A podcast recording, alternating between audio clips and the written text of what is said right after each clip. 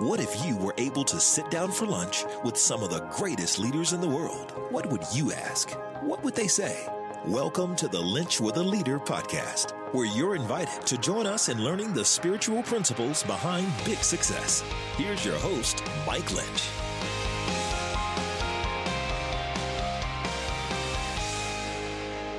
Every leader knows there's always the thing beneath the thing. Today, on episode 152 of the Lynch Leader podcast, we sit down with podcaster, author, speaker, pastor Steve Carter, and we talk about exactly that. Not only his newest book, The Thing Beneath the Thing, but also about the leadership journey he has been on in his life, which has been amazing. From going where all he's been to one of America's largest churches to really reinventing himself. And I tell you what, man, you are going to learn so much from Steve. He is an absolute breath of fresh air. His podcast, Crafting Character, if you are a pastor and you are tuning in today, it is a must listen where he sits down with great speakers and pastors and gets the character behind them and the craft of how they do it. It's so good. Well, today we're going to dive in to leadership. We're going to dive into Steve's journey. We're going to talk about how he uses his life to help others found their lives. And I tell you what, it's going to be a blessing. So, I don't know where you're listening from today. I don't know how you found your way to us today, but you're going to be blessed. So I want you to pull out something to write with. I want you to pull out something to type on, and I want you to listen to my conversation with Steve Carter. Well, Steve, thank you so much for joining me on this episode of Lynch with a Leader. It is an honor to have you, buddy. Mike, thanks so much, man. I've been looking forward to this conversation for a while. Well, you know, it's it's great because I, I, I feel like I know you a little bit through podcast and some other things you've done, but a lot of the people listening in may not know. Take us back in your journey. You you your your most recent book is about the things that are beneath the things. Behind Steve Carter, there's a story, and there's a story of who you are and what's gotten you to today. So take us a little back to growing up and a little bit of that process of becoming the person you are today. Yeah, great. Um, I mean, I think similar to you, I I just grew up like as an athlete. Um, I was uh, just a feisty kid, you know, tiny, but just wanted to get on the court, you know, and basketball was my love language. And um, I, I, played and and part of part of the reason basketball was so important to me, there was a book by Mitch Albom. he wrote uh, called The Fab Five. It was yep. about the five freshmen went to the University of Michigan. I'm the biggest Michigan fan you'll ever know, but I read that like in sixth grade. And I had been adopted uh, my biological father had, had was gone uh, out of my life, and uh, I'd always wondered about Chuck my name when I was born was Stephen Charles Bourne, um, not like Jason Bourne, which would have been awesome, but Stephen Charles Bourne. Um, and Charles was my biological father's name. Uh, he leaves, my mom remarries, I get adopted, and I change my middle name and my last name. Um, but I was reading about these five freshmen, you know, Jimmy King, Ray Jackson, Juwan Howard, Chris Webber, and Jalen Rose. And Jalen Rose never knew his dad. And the first time he met his uh, his father saw him, not met him. First time his father saw him was when he was in the national championship, and his dad was working out at a YMCA. And an Albom writes about how a buddy of Jalen Rose's dad goes, "That kid is smooth like you, Jimmy. Mm. He hmm. looks like you." And he goes, "I think I've heard I had a kid out there. I think that's him." And and I always have, like now look back as like a sixth grader reading that and kids are very perceptive. They're just not always the best interpreters of reality. Yep. Yep. And I perceive that if I play basketball, Chuck's going to find me. And man, I'll tell you, I was that kid who was up at 5 a.m. I was working out at the park. I was doing defensive drills at the park. I just was a driven kid. Sure, achievement, three on the Enneagram, but more than anything, it was I wanted to meet Chuck, and mm. and that got me a scholarship. I ended up uh, playing at a Christian school, uh, but then uh, ended up walking on at a D one college in Cal State Fullerton, and um, and and all the while like going through this journey of playing faith was kind of like on the side. I didn't grow up in a christian home. Um, around that time of reading that mitch albom book uh, the next year there were two juniors in high school. I was a seventh grader. Uh, they took a liking to me. Their names were dominic and nathan but they went by the name dominate which is just awesome. so and and i just remember I, I, they were the so first good. the first Jesus people I saw. They liked sports. They were good leaders and Dominic came up to me one day and said, Hey, Carter, do you want to learn how to dominate life? And he he and Nate just started discipling me, mm. take me to In-N-Out, which is, you know, it's where the Shekinah glory descends in burgerly form, but like it's like the best hamburgers. And they would just they taught me. And and six months later, I'm getting baptized. But I didn't know how to merge those yep. two realities, sports and faith. Sports was life. Faith was supposed to be life. I didn't know how to like get out in front of it and literally like have my faith lead the way. And it wasn't until like you get to the end of your rope and you realize as a 5'11 white kid with no jump shot, I, Chuck's not finding me. Yep. We're not, we're not making it to the tournament. I'm not making it to the final four. Like this, and and so all of these things start kind of starting to crumble down and little by little um, people saw leadership gifts in me people saw uh, i had an, uh, a gift of speaking and teaching and and so just little by little it kind of uh, and some amazing coaches and mentors in my life led me to stepping into the ministry and uh, been at a few incredible churches that almost are like alma maters to me and yep. i've had a had a have had a, a pretty good ride for the most part what about how you grew up shaped you for who you are today? I mean, you look at you you look at what you went through. It's not every kid goes through that. You know, you walked you walked a journey of searching for your adopted dad. Later on, you end up searching for your adopted dad, uh, your real dad, and you're you're raised by your adopted dad. What about that shaped you for where you're at today? What do you think are some of the lessons you picked up almost didn't even mean to pick them up that shaped you for who you are today and what you're going through? Well, I think it's for better and for worse, right? You know, every every strength has a shadow, mm-hmm. and I, I think I was an only child, so my mom with her new husband, my adopted dad, who I consider my dad. Uh, he was amazing uh, in so many ways, but he he and my mom they had six miscarriages. Um, they were both hard workers. So they were gone at like 5 30 a.m so they're they're gone. Um, i'm home alone. Um, and before my dad knew christ uh, i always would say he he said three things to me something funny something wise or he was cussing me out. Mm. so i learned how to read a room um, because i had to for my own survival for my dad. I'd eh, or like he was going to yell at me. Um, I, I, I learned how to like navigate um, and lead up. Mm-hmm. I learned that, you know, and again, it's like I perceive that, oh man, Chuck left because of me. Um, or I interpreted that, yeah. which isn't true. But I, I think I learned an achievement. You better work so hard and you better perform so good so that people don't leave, which mm. I've actually had to undo yeah. um, in this season. But like for so often, nobody was going to outwork me.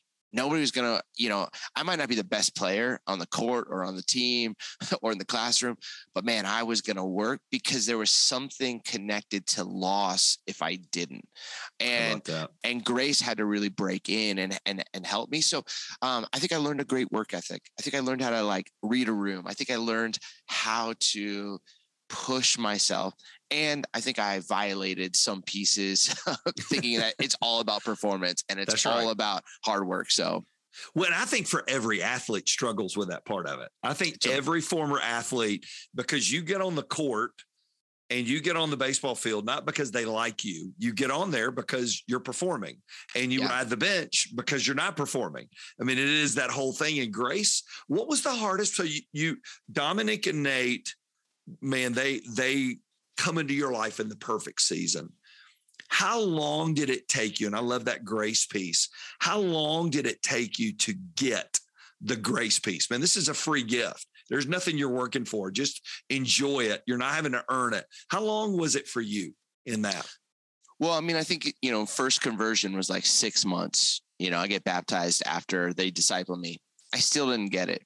Mm. It wasn't until I read a Dallas Willard quote where Dallas says, grace is opposed to earning, but never opposed to effort. So that, like, so what it did was it, it helped me understand that the beauty of the effort that when I would get up early and I would work on my shot or work on my left hand or I'd, I'd watch and cut film, like that's effort. Yep. But I can't earn this. I could earn a position on the field, on the court. I could earn, but like the effort to get grace into every molecule an atom an ounce of my being to understand that like there's nothing I can do to earn this, mm. but the effort it takes to have as like John Wesley will will call it that sanctifying grace, the grace that makes us whole and holy and spiritually healthy. And that that that has to get into every atom of my being. And so there's effort to that, which was helpful for me as an athlete because you're right. I mean, uh, one of my favorite quotes recently is Steve Kerr was asked, uh, you know, who are the who are the most competitive people you've ever been around? He said, "Ah, oh, it's easy. Michael Jordan and Steph Curry." And he says, "But the the thing about it is that they are wildly different because they're motivated by something different. Mm-hmm. Jordan was motivated by anger because he could channel and create stories to literally like see everything as a villain to mm. his grand story. But Steph Curry is motivated by joy. He gets to do this and he plays from a place of, I get to do this. And I just was raised on Jordan. So mm. part of it mm. is you could step into the church world and you can create villains. You That's could step right. into you could step into a team and, and and see competition. You can, you know what I mean? And and I think learning man, I get to do this. I get to walk in grace. I get to step out in front and lead. I get, I get to. I'm trying to have a little less Jordan, a little more Curry in me. so well said. Well said. That's in the Gospels, man. That's right. That's good stuff. That is solid. So you you moved to Michigan with your family. Great story. Your mom and dad they get saved. Your mom and stepdad they get saved. They move to Michigan, you end up going, you get connected with this new church, Mars Hill, that's forming up there with a, a, a, unknown guy at the time, Rob Bell, and you really began to cut your teeth in big church ministry while there. When you were at that point, what did you perceive your journey would be like? You know you're you're you're you're an athlete you're a performer you're an achiever and now you're training up in one of the america's highest flying churches at that point. What did you perceive was going to be steve carter's career? Yeah well you know so i i was a sophomore i was a backup point guard at cal state fullerton and that's when my parents get saved. My, my mom got saved like a couple years earlier but my dad got saved on my 19th birthday and i got to baptize him and he comes out of the waters and he feels called to go restore a relationship with his folks in Grand Rapids. So we move, he sells everything, sells out of his company. He, we move to Grand Rapids and I'm thinking I'm just there six, nine months, get yep. them set. I'll, I went to a JC Grand Rapids Community College. I'll go hoop there and then maybe like try and walk on, keep playing. I was a film major at that time. Mm. And that's right when Mars Hill's getting started. I show up there and I get turned away the first three weekends by a fire marshal because there's too many people meeting there. I have to sneak in the first time. First time I walk in there, the pastor is some quirky dude, bleach blonde hair, and he's like, Hey, turn with me to Leviticus chapter eight. And they're walking through chapter by chapter through the book of Leviticus. And there's 3,000 people in the room. And you're like, what is going on? so, um, but it was during that time is when God was really saying, hey, you have this gift. Mm. You could do mm. this. And what I watched with Rob, um, it, it, was in a very, very Christian reformed. They, when I got there, coming from Southern California, they didn't do anything on Sundays. There, there were there was a lot of stuff that was shut down on Sundays, and Rob was like this this prophetic voice for uh, this area. And I just remember going, dude, this is I want to do this. Mm. And and so I went back to California and went to Bible college. Rob invites me to be his intern. I live in his basement for the 2002, 2003. And I I think I just started on and I was going to go because Rob had told me, "Come be my disciple. I'll teach you everything I know. Uh, come live in my basement and let's change the world one West Michigan at a time." And I just thought, man, well, I'll I'll go set up shop maybe in Ann Arbor or I'll go somewhere. We'll do what we're doing. I'll teach Leviticus. Like let's let's point people to the kingdom of God. You know. So that I think that was the the idea. Had no necess no real idea. It just was like, hey, that all I can see is the next step, and and I'm taking that step of faith and seeing where it goes. You know, we use a phrase on here all the time. I heard it from a great Bible teacher uh, named Ron Dunn. God never wastes our time and he never wastes our experiences. And I believe that all, all good or bad. What what about that time with Rob and at Mars Hill seeing what was it looking back you think you grew the most in as a leader, as a person, as a follower of Christ? How did God use that experience in shaping you while you were at Mars Hill? Yeah, well, I mean, people people can have all their their takes on Rob, you know, and and and I know it because I hear it all the time. But I'll tell you this: the dude was Kobe Bryant when oh, yeah. it came to study. Like he he was he made the gift look so easy, mm. but he worked and he was a master at his craft. I just saw I saw the discipline uh, to maximize your your gift. Aidan Hutchinson, the great defensive end runner up for the Heisman Trophy, when he walked into the the weight room this year at the University of Michigan, he looked at his strength coach and says, "Wring me out every day. Mm-hmm. Wring me out." That's how Rob approached the text. Wring me out, God. Wring me out. Teach me everything I need to, push me everywhere I need to so that I can give this away. It was amazing. Second thing I would say that I learned was it it was a compelling why. At the beginning of Mars Hill, I in Simon Sinek language, start with why. Yep. It was a compelling why. Yep. I understood why the church was supposed to exist. I understood she's beautiful. She's radiant. I understood the kingdom of God. I understood the Jewish roots. I understood the message of Christ and why we needed to gather. No other time, no other church, no other place had taught me such a compelling why. Wow. And and that that shaped me. From there, though, I went to Rock Harbor in Costa Mesa, California. And Rock Harbor was really started um, out of a high school ministry, um, but really influenced by a lot of John Wimber disciples who started the Vineyard movement. And it, what I always say is at Rock Harbor, I learned a compelling how. Mm-hmm. I learned mm. about the Holy Spirit. Um, and so what was amazing was I saw the power of response, um, helping people hear from God. So my first two places, by the time I'm 30, I have a compelling why, I have a compelling how, but I had never really been in a leadership culture. And from there, I get introduced to um, well invited to join the staff of of Willow Creek and work closely with Bill Hybels, the founder, and and at that time was known as like the leader oh, within oh, yeah. the local church. And I learned a compelling what. Mm. And so like I just feel like, you know, at 42 now, um, I have had the privilege to literally learn from some incredible greats, um, but to really learn a compelling why, a compelling how, a compelling what, and also what not to do. But like I saw so much good. You really did. And I mean, to even think, and I don't certainly don't know Rock Harbor as well, but I've been in ministry since 91. It's when I came out of college and been in full time ministry. And boy, when the Nooma videos hit out of Mars Hill, I'm what I mean, you're like, what is this? This yeah. is, I mean, nobody, nobody. They were, they were, they were Spotify when everybody else was cassettes. I mean, yes. really, I mean, they were just so far ahead.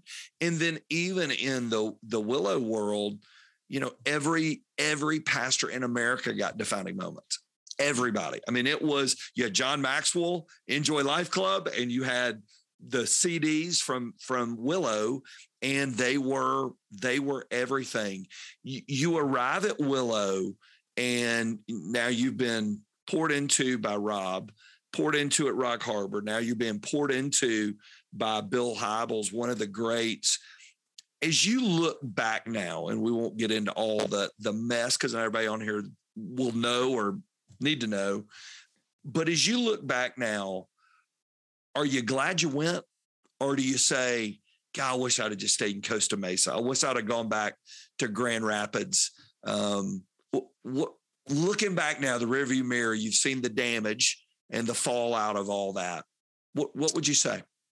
Yeah, I, I'm actually really grateful I went. I mean, I think I learned so much. I'm still learning from it. Mm-hmm. Um, you know, and just just in short, if if you're if you're listening, is my mentor um, allegations came up in in March of 2018, stuff I didn't know about, um, and they ended up being true. And um, I ended up stepping out to side with the women. You can Google all this, but uh, for six years, and I I got an MBA mm. Learning from from Bill. Um, but it was it was more than just learning from Bill. Like I fell in love with the congregation. Mm. Mm. I fell in love with the people, and and I think also in that time, like I grew. Bill Bill was like Nick Saban. Yep, I mean, you don't you, you, don't you don't go to Alabama to be best friends with Nick Saban, but you go to Alabama because it's going to prepare you for what's next and the dream that you have. And Bill, I mean, Mike, I'll tell you, uh, and and it's so funny. We live in a world right now where I can't even affirm Bill because right. it it it it frustrates people. Yep. Um, and I I still am like, no, I'm going to because every time I stand in an auditorium, he's in the back of my mind for better wow. for worse. I, I, I see things that transition could have been better. The lighting on that thing could have things he taught me. There were moments where he would say, Steve, bring me your computer. I'm like, oh, okay. I pull up my computer. He's like, hey, put your last teaching on. And he's like, why, when you are talking in the second move of your talk, we're probably, he's like, probably six, seven minutes in, do you say five words and then pause? Mm. Do you hmm. think it's cool? Do you not know what you're saying? Like what what or is there something I'm not aware of of what you're trying to do because you throw your pacing off. This is how like invested he yeah. was in my development and growth. And this dude was cutting my tape, pushing me, challenging me. Did he cross boundaries with me at times? Of course. But like, I look back and go, as an athlete, there was a lot of it that like no other Yep. No other leader had gotten that out of me. That's good. Um, and and then I wish that there were moments where he told me the truth, you know. But like the, I just have I've had to actually step back and go, man, I wouldn't have had that development. Mm. I would have not have had to have my integrity pushed and challenged in, you know, West Point cadet prayer language. I wouldn't have had the the opportunity to choose the harder right over the lesser wrong if I hadn't gone. So, um, was it perfect? No. Was it close to perfect? A lot of days it was. Yeah. And was it heartbreaking? 100%. And the more that I learn, that's what a lot of life is like. And I think for me, it's as it is kind of leaving something and kind of entering into a literally desert season, realizing like you can either waste the wait, you can hate the wait, or you can win the wait. That's right. And I'm just in a season of just like soaking up all the good from my alma maters, from Mars Hill, Rock Harbor, uh, Willow, and others, learning what I need to learn so it can so God can like teach me what he needs to teach me, form me the way he needs to form me so that I can be who he as a husband, father, pastor, friend, leader, um, to whoever God puts in front of me moving forward. That, that's a fantastic answer, Steve. And I, you know, a, as we live out this life, we don't know what we don't know. And then right. we, we enter those seasons and we learn, um, what have you learned about character and integrity? You know, that's a big thing to you. I've heard you talk about that's a conversation you have with your son. Um, that's something that's front of mind for you. There's a lot of leaders listening in on this call that go, man, I would never be the guy that would screw up. I would never be the the lady that would make that mistake. What have you learned about character and integrity through this you couldn't have learned any other way? Yeah, you know, I mean, for any of you listening, we probably all know who Dave Chappelle is, the the comedian. He he signs a fifty million dollar deal with Comedy Central, and it's season three, episode five, and he says a joke, and people laugh, but he doesn't think the laugh is as funny as people are laughing. Mm. And it he like he freaks out because he's like, oh, people only see me now for my money. They're all yes men. So he walks off set, pulls out his phone, calls his driver. Driver picks him up. He's got a backpack, he's got a passport, and he's like, Where you want to go? He goes, Take me to the airport. Goes to the airport, walks into American Airlines. He goes, Hey, I just want to get as far away as possible. Like, where you want to go? I don't know. South Africa? Perfect. He, the flight's leaving in three hours. He Googles, looks up, finds a monastery in South Africa ends up going to a monastery. People think he's like using, they think he's high, they think he's lost his mind. He's just trying to get some space, some mm. actual headspace. Goes to this monastery. He's there for a number of weeks.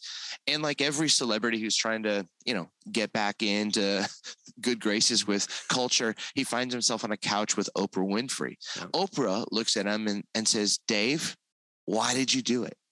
And I don't know how she does it. She looks into people's yeah. eyes, they start crying, and he tears up. Dave Chappelle tearing up, and he's like, "Stop looking at me, woman." You know, he keeps saying this, and and then he says this line.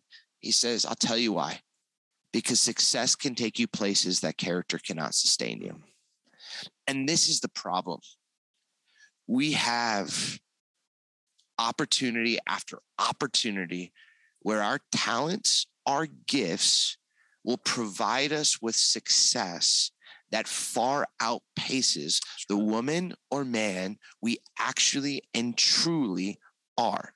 And I'm not saying, you know, don't try to succeed. I'm not saying don't work hard. I'm just saying, can your character outpace your success? Mm-hmm. And and and this is this is why one of my favorite people on the planet, leaders, like the best leader I've ever been around. His name is Mike Volkema. He was the former CEO of Herman Miller. He's like, Jim Collins talking about like level five leaders. Yep. He's like, oh yeah, they totally exist. They're just typically like Fortune 1000 companies because yep. they want to be with their kids. They want to coach their kids soccer. They want to like they want to be uh, in, like actually helping out with the community.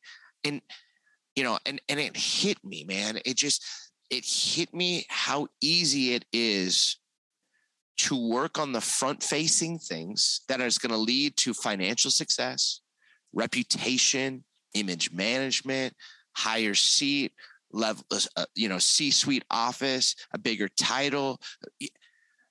But what if we put that same effort into yep.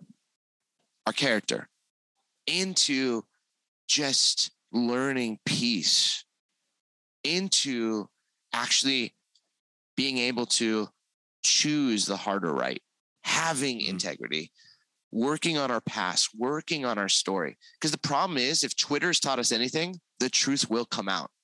That's right. And, and Twitter comes for everyone, right? And it all catches up to That's you. Right. That's so, right. so either you can be humbled or you can choose to humble yourself and work on those areas. And again, look at Tiger Woods. Tiger Woods, and people probably in their mind go, "Oh, he's going to use this as a time to talk about his path." Yeah. I'm not going to talk about his swing. Guy wins like the Masters, and he's like, "My swing can be better." And he and and at the top of his game, breaks down his entire swing, yep. and he comes back even stronger. I believe that same thing can happen when it comes to characteristics like patience or our story or shame or our past, because as the great leaders have said, what got us here won't take us there and yep. get us there. And what's working now, you, it doesn't mean it's going to work in three years. What was working in 2019 does not work during COVID. That's right. It all changed. So, so all that I would say is like, push, work hard be mm-hmm. everything you can be. Wring it out. Make yourself great. But first and foremost, focus on your character because mm. that's going to make you the kind of leader, the kind of person, the kind of wife, husband, father, mother, friend that people actually want to be around, work for, and go after greatness together with what are some steps you've taken personally so you you've had this time and you called it a desert experience I know where you've talked about, um, you know, you're not achieving your way out of this. You're going to grieve your way through it. That's a great line, Steve. What are some tangible things you've done as a man? Because you're still speaking. This is a. It isn't like you, you know. You, you got a big a big walkout bonus and like uh, like we play professional sports you left, you started, you started over. I mean, you went back out on your own and moved to a brand new city out in Phoenix. What are some things you've done tangibly to go, I am going to get, I may fail at a lot of things. I'm going to get this character thing right. What would you say? Yeah. Well, I mean, I think, I think watching, I'm haunted by a memory. And the memory is the day that Bill resigned. Um, and you can say resigned, you can say forced out, you can say jump shit. Like there's all depending on who you talk about, there, there's a number of different takes on this.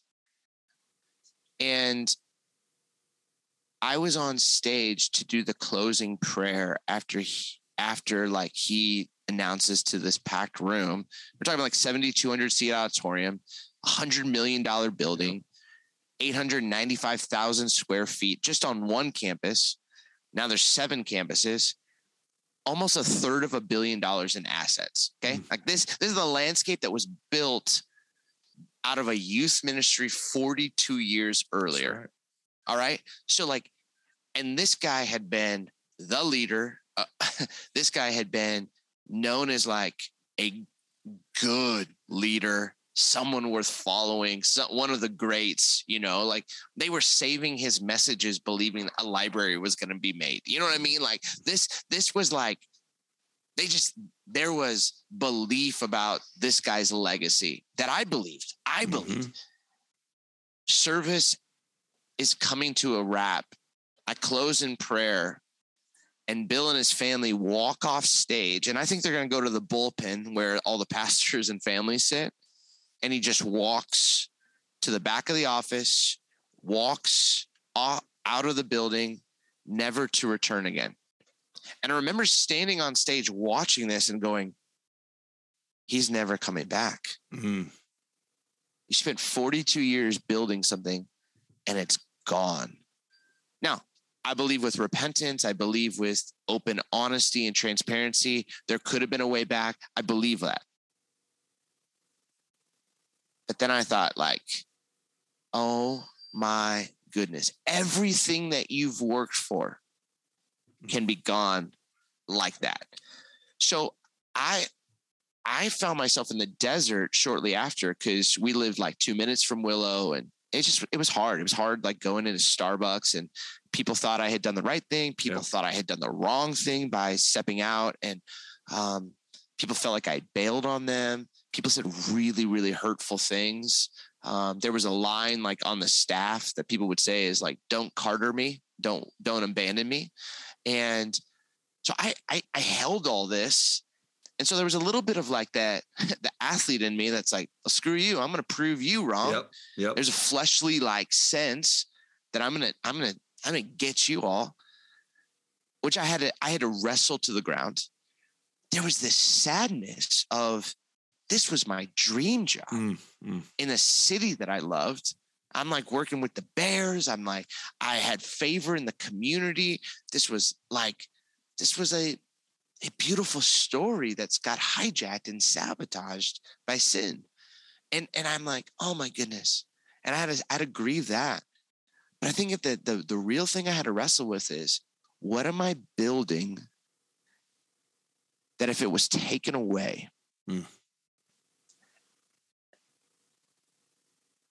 let me say it this way what am i building that if that's not actually being built on the right foundation that could be taken away. Mm-hmm. that's good. And and and so it, it made me wrestle with the achievement stuff. It made me wrestle with like the competition stuff. It made it made me wrestle with my own personal like pain and struggle that i and story. So i think like tangible stuff is i just kind of went on this internal journey. Um I've always been a not always, but for like 20 years been in counseling, but counseling, spiritual direction, um, learning what to do with my my sadness and pain. Um, and and and then I just started to say, kind of had like a couple values. I said, hey, I'm gonna I'm gonna get well. Um, our family's gonna get well. I'm gonna make beautiful things, and that became like this guiding principle. What do I need to get well? Jesus went up to a man and said, Do you want to be well? Do you want to be well? Yep. I like, and I think sometimes we're like, of course, yeah, of course I do, of course I do, but I'm gonna keep drinking from the hose of workaholism or performance based gospel or thinking I am what I look like or why I am what I drive or I am like what I wear. Like, do you want to get well? Well, it's going to take some work. Mm. And I got more like aware of my own addictive tendencies. I'm a workaholic and I had to, I had to own that stuff. I had to really focus in on my family. I, I didn't want their views of Christ to be co-opted by what happened at Willow. And so we had to work on that. And there's counseling there. And there was a lot of like trying to be intentional there. And then I wasn't going to let somebody else's sin or the way that was handled or managed or the way that um, the women's stories were pushed to the side and minimized. I wasn't going to let how that was handled get in the way with what God had entrusted to me and and and so i just said let's just start creating beautiful things and so whether with a home team podcast whether with preaching or writing the thing beneath a thing or you know starting a podcast called craft and character yeah. like it's it's been just how do i help um in the midst of the, a desert season because typically what we do is in the desert people just like escape for years and years and years and then they come back and yeah. i just was like nah like in the real time life is really messy. Life is really hard. Like we don't we don't always get what what we signed up for. Yep. But when that happens, how, how do you respond? There's a great ma- mathematical formula, leadership axiom. Jack Canfield said it: E plus R equals O. Events plus response equals outcome. Every coach knows this. You don't control the events; you only control your response. And how you choose to respond dictates what the outcome will be. And that was my whole hope: is how can I respond to this adversity and see an opportunity for God's grace, God's goodness, and God's favor to prevail? That that is that is gold. Absolute gold because everybody's got something. Right. They're there. I mean, everybody, and you talk about it in the book, everybody goes through pain of some sort. I, I heard Joni Eareckson Tada on a podcast with Davey Blackburn. Um, Nothing is wasted podcast, great podcast. And and she said, pain can introduce us to a Jesus we would have never known. And man, that is, it is so true. And it comes out in your teaching and crafting character is gold. I've got a lot of young staff guys, and that's a required listening for them because listen, I want them to finish the journey, not just start the journey. I want them to finish it. I'm in the fourth quarter. They're all in the first quarter, and I want That's them. Right. I want them to do well. What did you? And, and in the thing beneath the thing, you, you talk a lot about identity in it. How much did you learn your identity had gotten into the wrong things even doing good things because you were and you're a pastor man you're encouraging you're loving how much did you find your identity had gotten out of maybe Christ and gotten into performance and doing what you were doing? Yeah, you know, it's it's fascinating because you will live with integrity to where you find your identity. Mm, so if your if, mm. if your identity is like has you know 75% shame, you'll live with integrity. You'll see the world through shame. You'll you'll propagate shame or judgment or self-condemnation or performance. And again, just part of what I think allowed me to kind of excel so rapidly was I transferred how I was as an athlete yep. to the local church. Yep. And I worked. I, you know, I, I, ran the scout team for Cal State Fullerton. I cut film. So then, then all of a sudden you're watching teaching and I'm like, I'm rewinding, watching, cutting. Oh, this actually worked in the room. Like I, I could see that. I, I took and transferred what worked. The problem was, and I didn't, I didn't know this was when I started at Willow, my first week on the job, I got brought into succession conversations. I didn't go there for succession. I went there to learn from from Bill Hybels, not to be his heir apparent. So so all of a sudden, what ended up like going to grow and be mentored became almost, as my wife says, running for office. Mm. And it was a pressure cooker.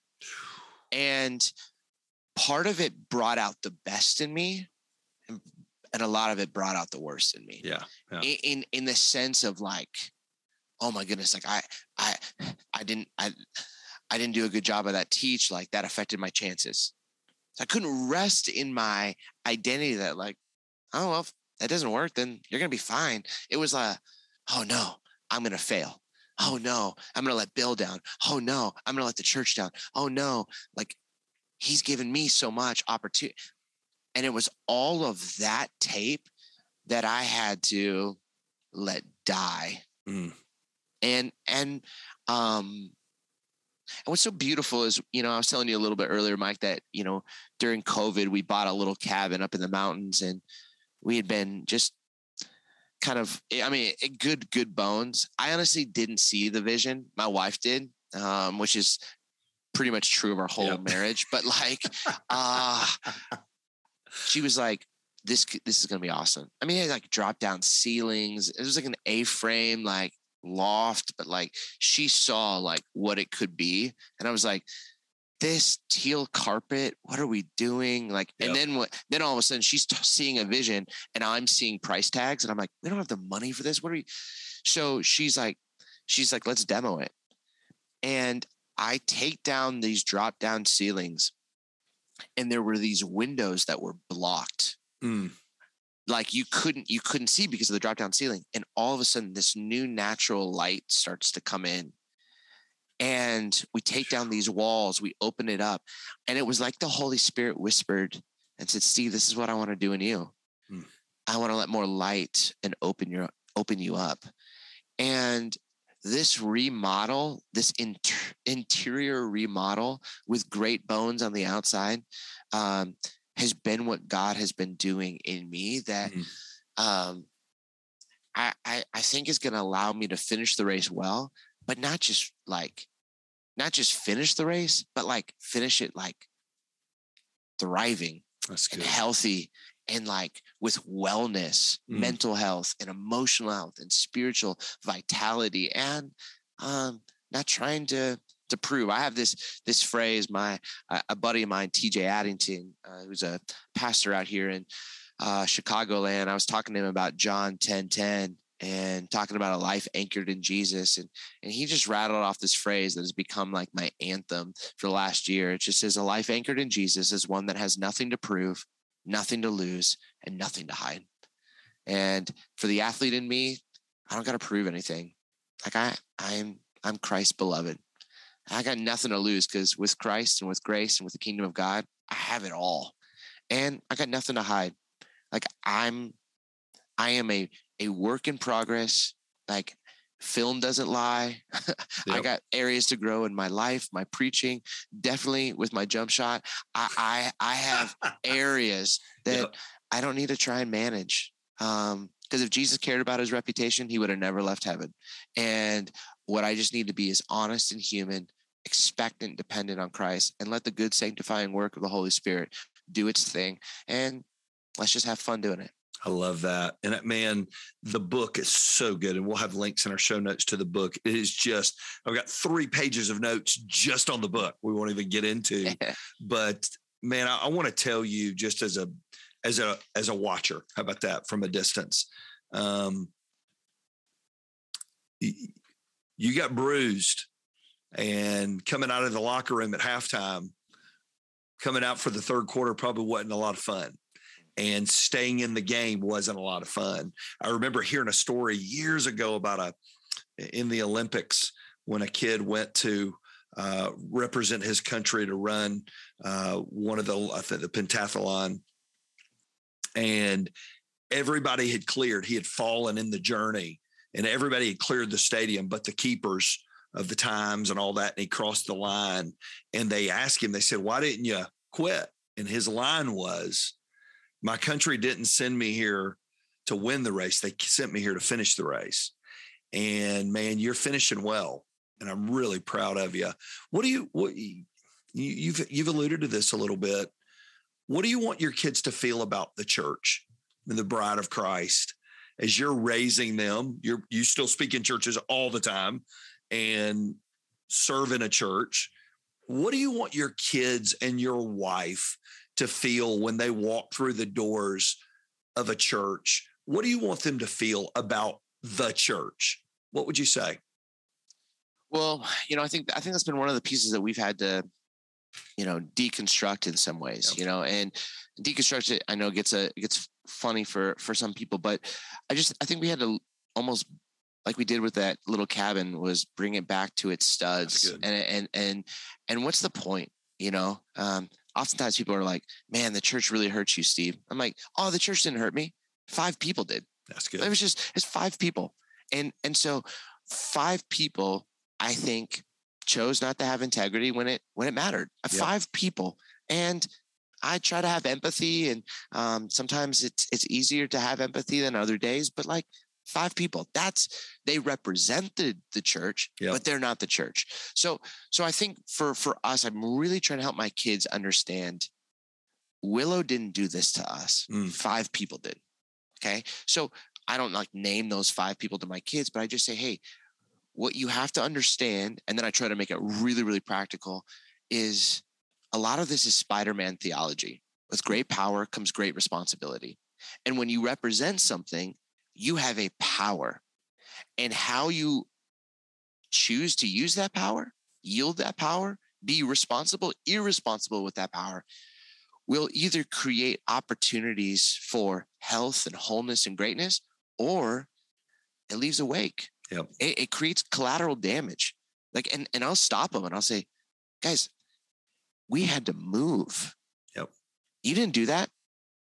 Like like the like the old lady who showed up at 9 a.m. service and worshiped in the seventh row. She didn't cause this. Yep.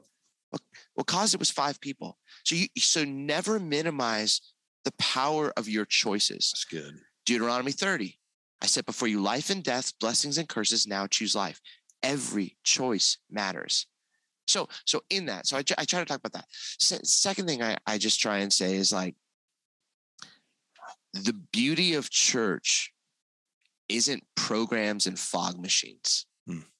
The beauty of church is broken and beautiful people who are honest and human with how much they need a savior and how they are choosing to show up. That's, that's why when you go to AA, you're like, that that level of vulnerability. Yep. And and I said that that's that's the kind of people we want to be is not again nothing to prove nothing to lose nothing to hide like the kind of people who see oftentimes in the church we we teach people admit that you're wrong and say yes to grace yep. and then the problem is is they say yes to grace and now they're right and they never admit that they're wrong yep. and the and the beauty is is when you say yes to grace you're just getting started admitting where you're wrong mm-hmm. and it's in that work where weak becomes the new strong. And somehow you're like, yeah, man, I'm I'm arrogant. Yeah, like I have these issues with with pride. Yeah, you know what? Like I I'm a little too selfish. Yeah, like I struggle with self-control. Yeah, like that that is when you have great brothers and sisters to chop it up about that. I mean, that's that's when like the church and Christ is magnified. Um, if it, when it's not that, it's a, it, it can easily drift to be an event. Yep. It can easily drift to be a, a book tour. It can easily drift to um, be the temple rather than be um, a place where the spirit is convicting, inspiring, challenging, correcting, teaching, training, rebuking, and helping us like soak in heaven's breath for for what our lives can be in Christ and for Christ and with Christ and through Christ. So that's the stuff. And then lastly, I would just tell, I always, you know, I always just tell my kids like the big question, did you have integrity today? That's good. That's it's it's it. It's at the end of the day, did we say what we mean and mean what we say? Did we choose the harder right or the lesser wrong? Did we show up and actually speak on behalf of the of the the less thans or the the marginalized or or the people that that matter so much to Christ and do we point people to the kingdom values to the way of Jesus and to what grace truth and peace is all about. That's integrity. That's what I want for me. I'm far from it but that's what I want for me and it's desperately what I want for my kids. You know as we wrap with this final question today Steve uh, there's a there's a verse that sort of inspired all the stuff we work on on spiritual leadership You know, the Bible says in Acts, David served his purpose in his generation and then he was done. This great king, this great warrior, the, the guy of goods and bads and highs and lows gets to the end of it all. And God says that about David, that he served his purpose. He did what I called him to do. What do you think is the purpose God created Steve Carter for? That he is looking at your life going, this is why I put him on this earth? What would you say? It's beautiful. That's a great question. I've never been asked that. Um, I think two thoughts come to my mind is, you know, the Ten Commandments when it says honor your father and mother. Typically, we we we see that as just do what they say, you know, follow, be obedient. But in the Jewish mindset, to honor your father and mother meant to take it farther. Mm. It's like a like a you're handed this baton and they might not have had the emotional intelligence or the spiritual wherewithal or the financial um, or some other you know addictions. You, have taken it farther. And i always tell my friends like when people ask me are you going to be a good parent? How do you know you're a good parent? I'm like i'm a good parent when my kids go to counseling for different reasons than i go uh, because i didn't i didn't pass something down that was handed to me. Mm. so in one sense that's the work is that I I I'm going to give my kids something. I just don't want it to be what was given to me. Second thing I think for me is I think God has um, put me in a season within the local church where there's a there's a holy shakeup that is happening for better, really, honestly, for better. And a few years ago, I got invited to be with uh, Pope Francis and so I, I, I, flew out to the Vatican with some friends and um, I bought him a Cubs jersey because I didn't know what to bring the bring the Pope. Uh, and I brought him a Kris Bryant because uh, Pope Francis was a Jesuit and he went to a, you know Jesuit school, University of San Diego. Work. He's got to yeah, love it. He's got to, you know. but uh, but the night before, I sat with his his social media director, which is funny, and I the social media director, who's a Catholic historian. He's like, any any questions you all have about the church, Catholic Church? And the guys there, they're, they're some of them are other pastors, leaders. They didn't, they didn't really have any. And I'm like, I, I got one. Like, and this is before I knew anything about Bill or any of the, of the other stuff. But I said, hey, in your in your role, you have a whole bunch of like in the in the history of the popes, you have like these guys who carried the role of and title of pope that weren't great, like Pope Borgia, like not a great dude, had kids, like like bought the role. How how do you tell the story of the Catholic Church without just trying to like not let anybody see what what Borgia and other not so helpful popes did? And his answer, I think, answers your question. It stood out to me. He said, "We can't deny what Borgia brought. We can't deny." And he rattled off a few other ones. But I'll tell you this: what they showed was where we had missed the point and the plot of where God wanted to take our church. And out of that pain and out of that brokenness and out of that lack of holiness, a new order was started. So when you think of like the Jesuit order, it started out of the Borgia regime. And and I just feel like for me, um, God has just given me a little bit of a, a seat and a uh, and it's a small seat at a very long table with a lot of wiser, more humble, healthy leaders than me, but a seat to say we need to get back to character. We need to get back to are we who we say we are? Are we doing the hard work? And preach out of that broken place rather than preaching from a place of financial power, political power, religious power, civil power, um, and and actually start to speak from a place of resurrection power. And that's that's what I'm trying to do for uh, every weekend I teach. And as I as I leave a church, no matter if I'm in Houston or Denver or Chicago or Phoenix or wherever, as I walk to my car or to an Uber, leaving that church, I always say I'm one weekend closer to finishing well. And that's the goal. That's the goal. You know, the one thing I took out of that conversation with Steve, and I learned so much, but one of my takeaways was just humility. Steve just comes across with incredible humility. He's achieved a ton. He's accomplished a ton in the world that I live in. He's a gold standard guy. But I tell you what, man, you would never know it by the way he uh, intentionally uses his influence to bless other people. And Steve, his book, Thing Beneath the Thing, is so good and it is going to be so valuable for you to pick up for you and your teams. And I tell you what, man, it just uh, got knowing people like Steve, you just leave a little better after you've met them. And I just can't say thank you enough to him for joining us today. And I do hope you'll pick up the book and also listen to his podcast, Crafting Character.